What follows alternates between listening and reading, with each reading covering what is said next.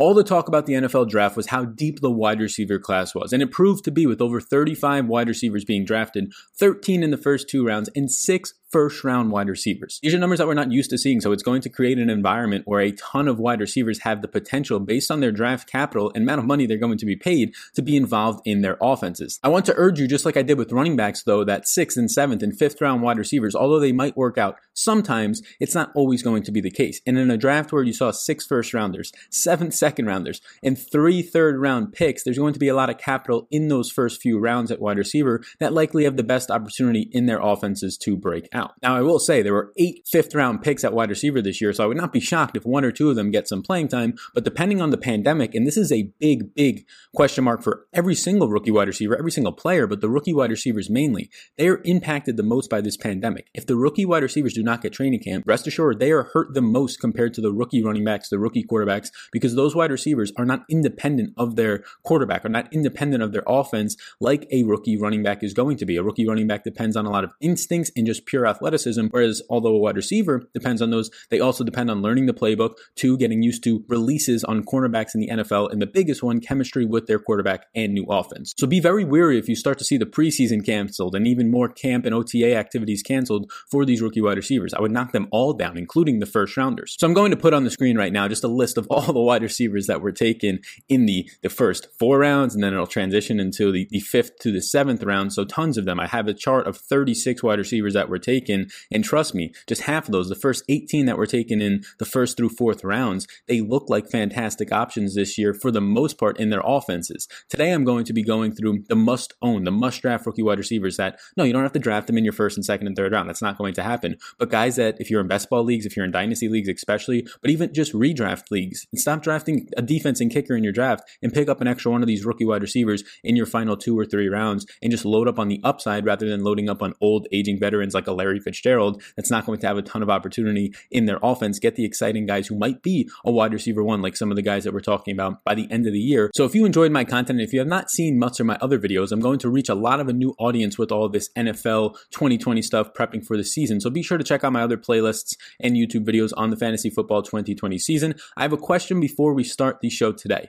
And this is a debate that I've had with a lot of friends. Would you rather have Kenny Golladay or DJ Moore in a redraft format PPR for the 2020 season? I have them ranked very close right now. I have Golladay around nine. I have DJ Moore around 10. Which one would you personally rather have? Let me know in the comments. Looking forward to some feedback. And please, before we get into it, hit the subscribe button if you enjoy this content. I'll urge you throughout the video to do that as well. Trying to grow this audience as we approach the NFL season. We can do fantastic things with this channel. So if you enjoy this content, please be sure to let me know by hitting the subscribe button. So the first must draft wide receiver for the 2020 fantasy football season is going to be Henry Ruggs, and he was the first wide receiver off the board. Man, oh man, does Jon Gruden love his speedsters. I mean, not only in, in previous drafts with this Oakland connection with Darrius Heyward-Bey and guys taken early, but just Jon Gruden himself, even dating back to last year. Now, he's been always talking about how much he loves Tyreek Hill more so than anybody else on broadcasts, but he got Tyrell Williams. He even ended up getting from the Packers Trevor Davis, a guy who really never did anything but was a speedster. He just loves fast receivers. He fails to realize that you need both speed, it seems, and size to actually be a true number one dominant receiver,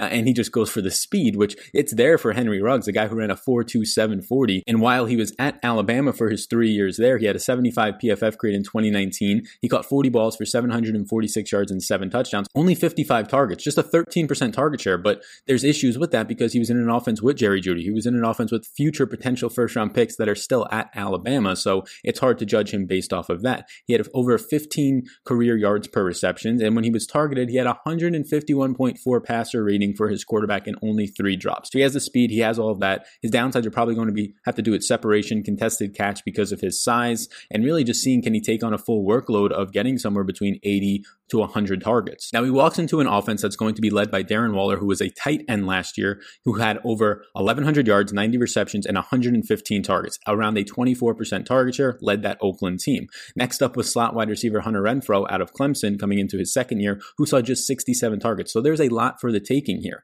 Now Tyrell Williams, somebody who still has three years left on a $44 million four-year deal that has $10 million guaranteed only, so he could be a cut candidate, maybe not this year, but next year moving forward. He was a bust last year, 1.58 yards per route run. In 14 games, he saw just 42 receptions. And then the wide receiver two on the other outside, not including Renfrow in the slot, was Zay Jones, who they acquired during the season from Buffalo, who was one of the worst wide receivers, the second worst wide receiver in the league for any receiver above 300 routes run, with only 0.58 yards per route run. He was absolutely horrendous. He was atrocious. He is due just $1.39 million this year. Then he is a free agent. I would not be shocked based on the other draft picks that Oakland used this year to see Zay, Jones cut before the season starts because Oakland did indeed acquire Lynn Bowden, who Lynn Bowden went to Kentucky. He was a wide receiver who was transitioned into a Wildcat quarterback and led the SEC in rushing yards last year, eh, eh, which is crazy midseason transition. He was drafted in the third round. It was really back to back picks of Lynn Bowden and then Bryan Edwards that were drafted in the third round of this draft. And Bryan Edwards is out of South Carolina, four years there. He has size. He's able to break tackles.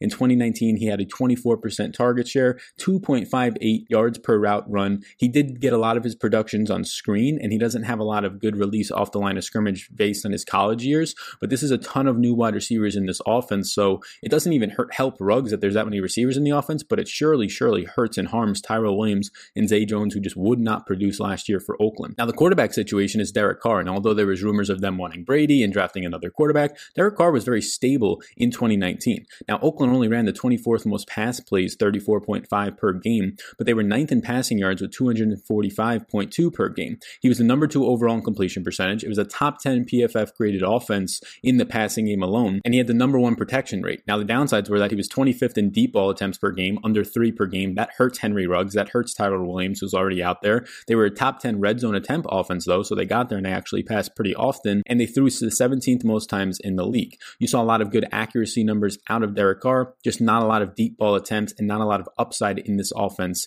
in terms of just boom out big plays outside of Darren Waller in the middle of the field and Josh Jacobs in the backfield. So the overall outlook for Henry Ruggs, for me personally, I'm not that excited about it. I do not think he should have gone as the first receiver, the 12th guy overall off the board in this past draft. You have Darren Waller, who's going to the, tar- command the target share. You have the incentive to keep Tyrell Williams on the field a decent amount. Josh Jacobs is set for a breakout year in the backfield, and then you go and draft two third round wide receivers, which based on that draft capital, at least one of them is probably going to make a significant impact. And we haven't even started to talk about Hunter Renfrow in the slot coming into his second year as a favorable target to Derek Carr. There are so many mouths in this Oakland Raiders offense, and now you have a situation where just a speedster is coming in, somebody who's really not going to be going over the middle of the field all that much to produce for you, and probably won't have a huge red zone role in this offense. I'm a little bit concerned about Henry Ruggs compared to some of the other rookie wide receivers. Numero dos on our list is going to be Jerry Jeudy, who is the second wide receiver selected out of Alabama, and he's going to the Denver Broncos. Jerry Jeudy, while in college at Alabama, was fantastic. He's 6'1, 193 pounds.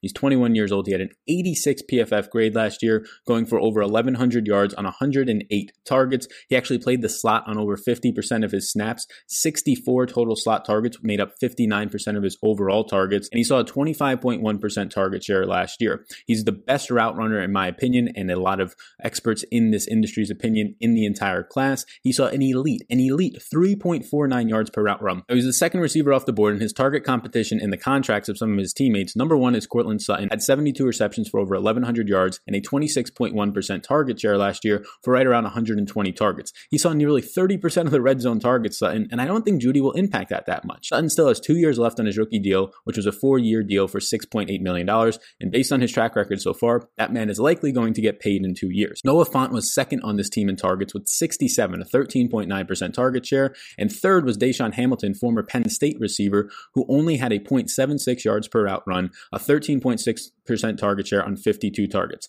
Hamilton has two years left on his deal, but he's only due 1.67 million. He's a very li- likely cut candidate because not only did they draft Jerry Jeudy, the Broncos, they also drafted out of Penn State, like Hamilton, KJ Hamler in the second round, who did not get to run the 40, but if he did, he would have likely ran very similar to Henry Ruggs around a 4.27, likely a 4.3. So I assume that KJ Hamler, who is a normally a slot receiver, is going to take the role of DaeSean Hamilton. Hamilton likely not going to play all that much, and then Jerry Jeudy will transition into the slot in four wide receiver sets, and then probably to the outside a good amount of the time. But Jeudy's route running ability and his overall upside, it does still make him worthy of a pick in most of your drafts in the later rounds. But very similar to Ruggs, I'm not that excited about him. Not only do you have a ton of mounts to feed, but you have Drew Lock, who was not that good in this offense last year. Now, they only ran the 25th most pass plays per game, and their passing offense ranked 28th according to Pro Football Focus, under 195 passing yards per game. That is just brutal. Drew Lock only had 5.4 red zone attempts per game, which actually ranked 34th out of 32 teams. He ranked 34th. He only attempted 2.8 deep passes per game, which ranked 39th amongst all quarterbacks.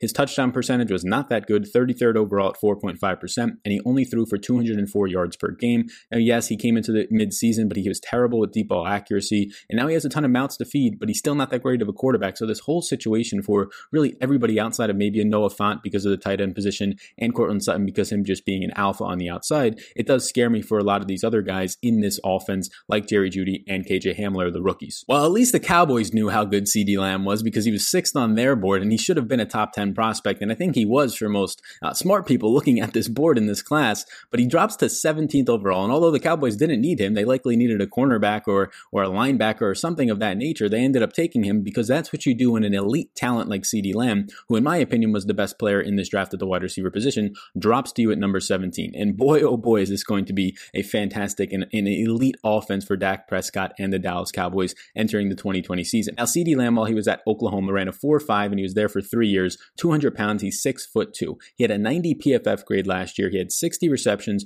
over 1,300 yards, and 14 touchdowns on a 24.7% target share. He did run 26% of his snaps out of the slot, and he saw 40% of his targets from the slot. So he does have that versatility in his game. As a true freshman, straight out of high school, he had over 800 yards and seven touchdowns at Oklahoma. Man's an absolute monster. Now, coming into this Dallas offense, there's going to be a ton of competition. Amari Cooper, both Amari Cooper and Michael Gallup went for over 1,100 yards last year, and they both had over 110 targets. Both of them seeing over a 20% target share and around 15% red zone target share. Now, Amari Cooper has 40% of his money guaranteed and locked up on his five year, $100 million deal, which has four years left on the contract, but there's a potential out after next year. So CeeDee Lamb's upside in dynasty formats is, is very, very high compared to his just redraft for next year, but he's still viable next year. Jason Witten and Randall Cobb have both left this team, and they're going to be vacating a ton, a ton of targets. Randall Cobb's leaving behind 79 targets and 55 receptions. Jason Witten is leaving behind 82 targets and 63 receptions. Both of those two players, Cobb and Witten, combined for 113 slot targets. Next up on the entire team was Amari Cooper at 17. So there's a ton of opportunity for CeeDee Lamb to move into the slot and really this entire offense to move into the slot and generate through each other, rotate between Amari, Gallup, and CeeDee Lamb. But there's a lot of opportunity to be taken here because Cobb in this offense last year saw 55 receptions as a 28 year old receiver who had some injuries and a ton of drop problems, led the league in drops. Now you're putting a rookie stud in there in CeeDee Lamb. The upside is there for 70 plus receptions out of Lamb. Now, the biggest winner of maybe the entire draft and one of the best ones out of the entire draft, and definitely this offense, was Dak Prescott. In 2019, Dak Prescott in this Dallas Cowboys offense threw the ball 38.8 times per game. That ranked 13th, and they had the number nine pass offense per pro football focus, with the second most pass yards per game at 297. 4.9 deep passes per game, which ranked fifth overall. They had the top five protection rate with that good offensive line in Dallas, and number two in deep ball accuracy was Dak Prescott at 48.7%. So this offense is going to be fantastic. You are going to see Amari for at least this year, Amari Gallup and CeeDee Lamb. I believe that you're going to see some sort of rotation in three wide receiver sets with likely Amari and CeeDee Lamb into the slot. Lamb, again, played about a quarter of his snaps in the slot last year, saw 40% of his targets there. And Amari has had that track record in his past, and he really sets up nicely to be a crisp route runner out of the slot. When Randall Cobb had a significant role in this offense last year as a late round wide receiver pick, you know a rookie stud like CeeDee Lamb will as well. Well, the Eagles walked away from this draft with like four or five new wide receivers. They trade for Marquise Goodwin during it. They drafted like three or four receivers in the draft, but none was better than their pick at pick 21 in the first round in Jalen Reagor, in my opinion, out of TCU. While he was at TCU, Jalen Reagor was there for three years. He ran a 4.47. He was comped to Christian Kirk, and in 2019, he saw 88 targets in 12 games he had 611 yards and 23.5% target share. His TCU quarterback play, offensive line, offense in general was awful. Listen to this number. Only 30% of Jalen Reagor's targets were deemed catchable. That's how bad his offense and quarterback play specifically was. 30% of his targets, out of the 88 targets he saw, only a third of them, if that, were deemed actually catchable. So his pros are that he's elite after the catch. He has a ton of speed. He, has, he runs very good routes, NFL ready routes. His downsides are just his versatility and his press off the line of scrimmage, which you see in a lot of rookie wide receivers and younger guys. Now he's coming into an offense that was just decimated at receiver last year, hence why they drafted a bunch of guys and trade for Marquise Goodwin during the draft. But it was led by Zach Ertz and Dallas Goedert, two tight ends. Ertz ended up seeing 23.8% of the target share, and Dallas Goedert ended up seeing 25.6% of the target share. Now, Alshon Jeffery did miss a handful of games last year, and he has two years left on his four-year, $52 million deal, and he's due about 23 million. So I don't think he's going anywhere anytime soon. But Jeffery did actually see 23% target share and 23% target share as well in the red zone in this offense. So I do believe he's still going to be a factor if he can just stay healthy. Another thing to point out is that Nelson Agholor is also not on this team anymore, and he will leave behind 65 targets and 39 receptions. He'll also leave behind a couple of drops for you Eagles fans out there. I know you'll be happy to see that gone. So Jalen Reagor's arrow, in my opinion, is going to be pointing up in this offense. You have a couple of aging veteran receivers who, although were in the offense and had a nice target share like Jeffery last year, he's really just become a jump ball red zone receiver, especially as he gets older. The tight ends will still be active and they use a two a bunch of two tight end sets, but you're going to see Jalen Reagor featured in this offense, especially considering him being a first round pick. Now Carson Wentz in 2019 was a part of an Eagles offense that ranked seventh in passes per game at 40.6 per game. They were the 13th ranked pass offense per Pro Football Focus and averaged 240 passing yards per game. 11th overall. Now, they were top 10 in red zone attempts per game in the passing game at 4.8 per game. Carson Wentz was very good last year, even with no wide receivers,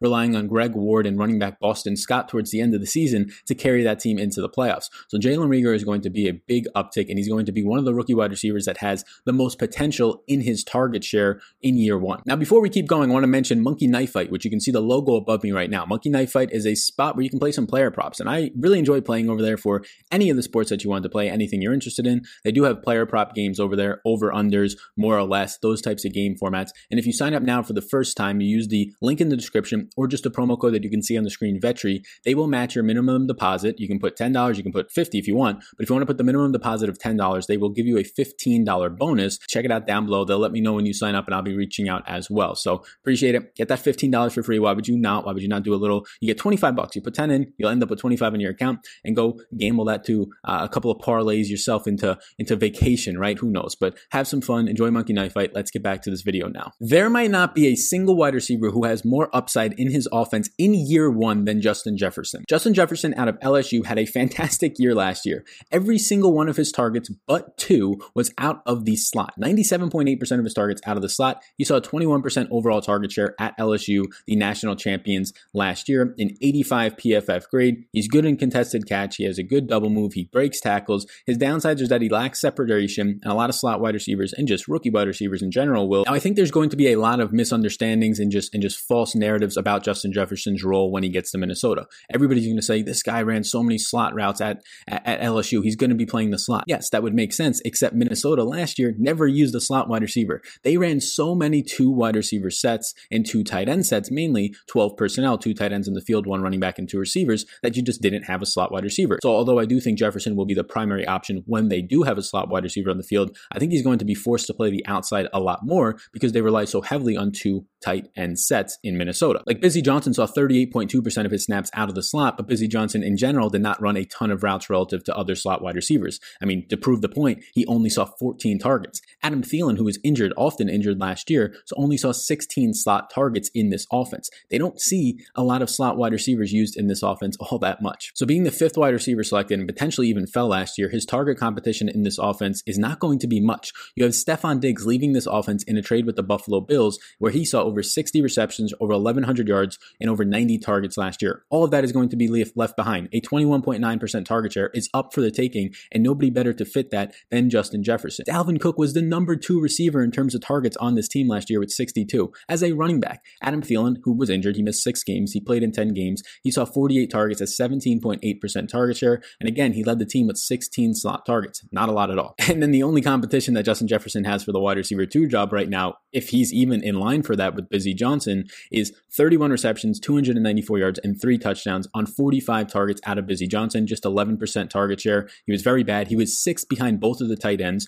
rookie last year, Irv Smith Jr., and Kyle Rudolph, veteran, and he was fourth in routes run out of all of these players as well. Bisi Johnson is not going to be a competition for Justin Jefferson. The downsides, though, for Jefferson is that he's used to playing the slot, and I really don't think he'll get a lot of opportunities there, or at least not as much as people are expecting. He'll move to the outside where his downsides of not being able to get a release, not being good at the line of scrimmage might actually hurt him to start the year, but the overall opportunity that he will have with no Steph Diggs there and no viable wide receiver two to compete with him is going to leave to Justin Jefferson being one of the best fantasy commodities out of the rookie wide receivers in the 2020 fantasy football season. Now he gets to play with Kirk Cousins, who ranked only 31st in this Minnesota offense in pass attempts per game last year with 30.9. They ranked number three overall in passing offense because they were so efficient, but 23rd in passing yards per game at only 220, 17th in deep attempts per game at 3.8 per game, and they only passed uh, compared to running plays on 62.8% of their pass plays. That was ranked 27th in the league. Not that great, but they did have the number two protection rate for Kirk Cousins, and Kirk Cousins was top five in true completion percentage, in deep ball accuracy, in play action passing. So he's a very efficient passer, and we know him to be an accurate passer. Him being an accurate passer will help a rookie wide receiver like Jefferson, whose routes might not be all that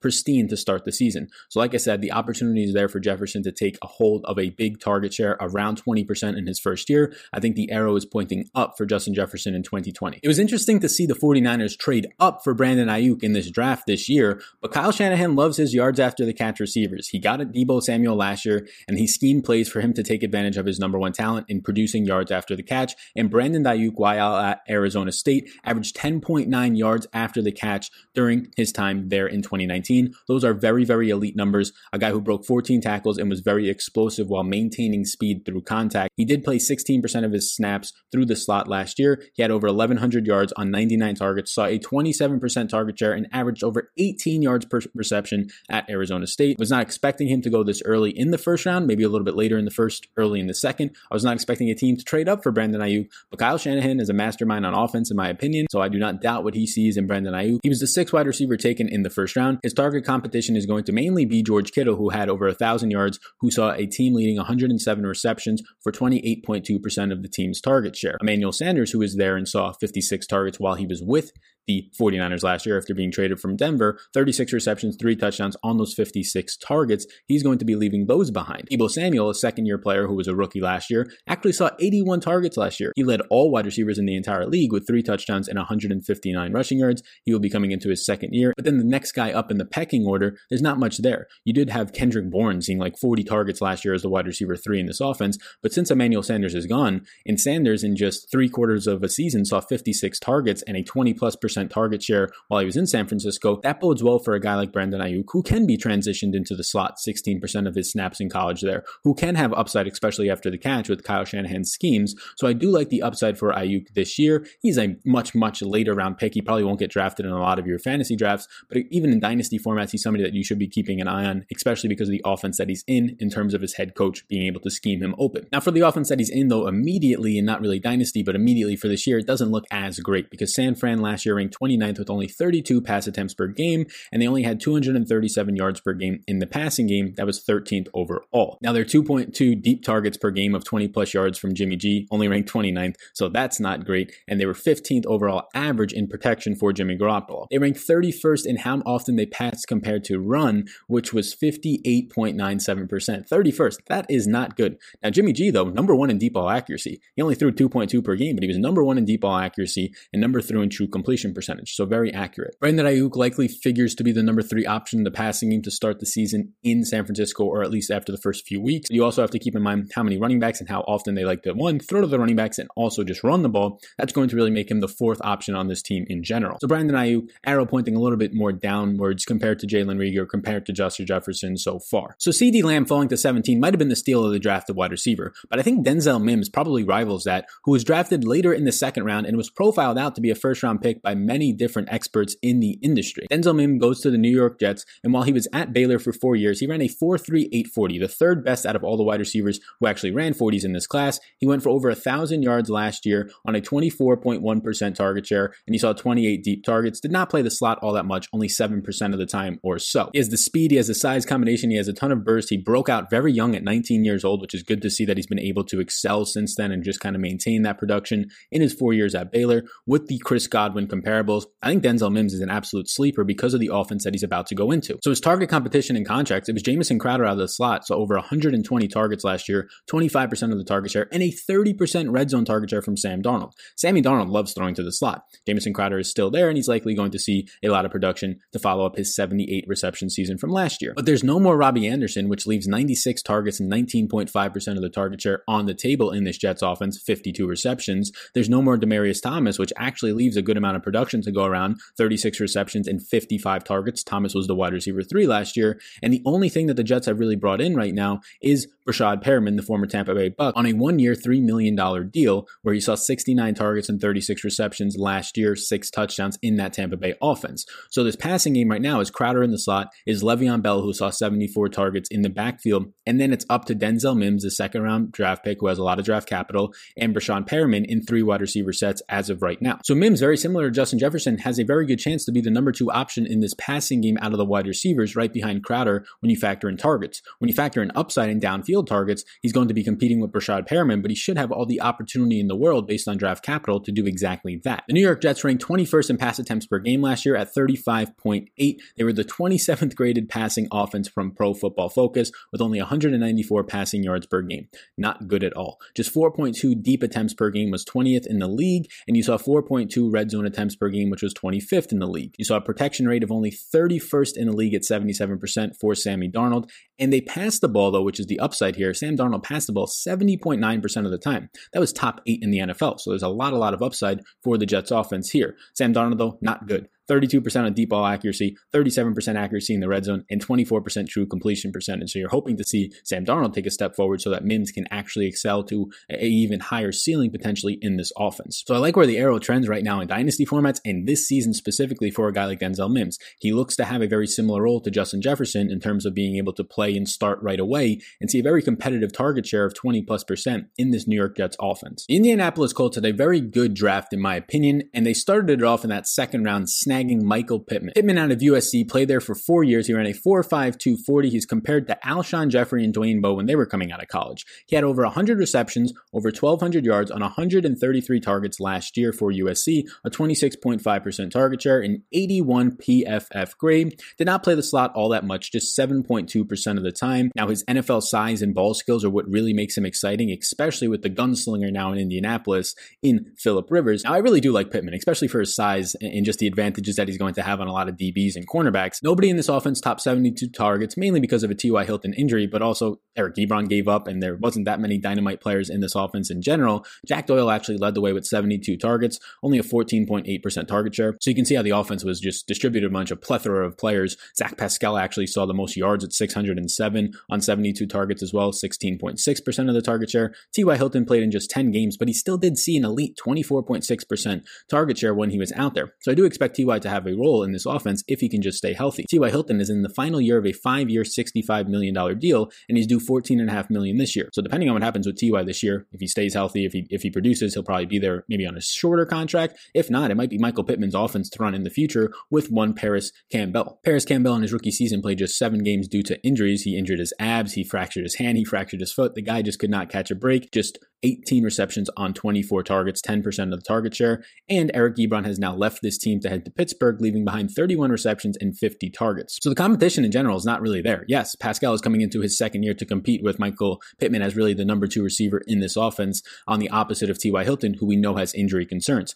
Outside of that, it's Jack Doyle in the middle of the field, somebody who will probably see 65 or so targets this season. And then you're competing with whatever comes out of the backfield of Jonathan Taylor, Marlon Mack, and Nyheim Hines for that target share. So I do like the upside for Michael Pittman. Pittman, who seems to be the best red zone option for this team right now. Now, in 2019, we'll talk about the Colts offense in general from a passing perspective, but also Philip Rivers' individual numbers while he was on the Chargers. Indy ranked 26 in passes per game with 34, and they were the 25th overall PFF offense in the passing game with just 194.3 yards per game, 30th overall in the NFL. Brissett saw just 29.8 attempts per game when he was in the game, and he only attempted 2.8 deep passes per game of 20 or more yards, That was terrible, 26th overall. Rivers was actually seventh in this department with 36.9 attempts per game and 4.7 deep attempts per game was sixth overall. Now, Philip Rivers last year was not good. 27th in deep ball accuracy, 28th in red zone accuracy. Those things have to be shored up if we want to see these wide receivers have a lot of success and be able to actually spread the wealth around between T.Y. Hilton, Michael Pittman, Parris Campbell, and Jack Doyle. So I think Michael Pittman does have a good amount of upside, especially being drafted early in the second round. The draft capital is there for him specifically this year. We saw a ton of wide receivers break out last year. I mean, you can name six to eight wide receivers who were fantasy relevant at some time or the entire season last year. So six wide receivers going in the first round, Michael Pittman going early in the second round. We talked about Denzel Mims. I think all these guys have the opportunity to actually produce this year, some more than others based on the role and their landing spots. And Michael Pittman is one of those guys who's a some more than other because of his landing spot. The only guy in front of you is T.Y. Hilton, who should surely command somewhere above 20% of the target share, but is also often injured with lower body injuries. So those are the eight must own fantasy rookie wide receivers for the 2020 fantasy football season. I will give one honorable mention in Tee Higgins because he was drafted first overall in the second round of the draft, and Joe Burrow is now there. They have a good offensive coordinator in general and their head coach in Zac Taylor, AJ Green, Tyler Boyd, Joe Mixon a part of this offense. I think the dynasty upside for Tee Higgins is better than this year specifically, but after this year, they don't have any commitments to AJ Green. Tyler Boyd is not a guy who can really take on a number one receiver role, better as a secondary slot receiver option. So Tee Higgins after this year, the arrow can be pointing completely up with Joe Burrow in this offense if indeed they get the things eh, worked out on their offensive line and the offense gets clicking for the future. Now this year I do think he will be viable based on that draft capital, but he's likely going to be the third mouth to feed to start the season. But like T.Y. Hilton for Michael Pittman, AJ Green has had a ton of injury issues over the past couple of years. So maybe he's worth more than an honorable mention, but Tee Higgins is a guy that I'd also be keeping my eye on definitely in dynasty formats, but also this year in redraft if he's on your boards late. So thank you for tuning into this video. Check out my running backs video, the must own rookie running backs, and I'll be producing a lot more videos like this. A ton of time and effort goes into these videos, so if you were able to watch all the way through, please take the couple of seconds and hit that subscribe subscribe button, the notification bell, and the like button. It helps me be able to build a following, be able to get third party advertisers, and continue to create these videos and put a lot of time into the creation of these videos. If you appreciate my time and efforts here, please do hit that subscribe button. Check out Monkey Knife Fight and follow me on Twitter. Reach out with any questions that you have at Sal DFS. Thank you for tuning into this video. I appreciate you all, and I will see you in the next one.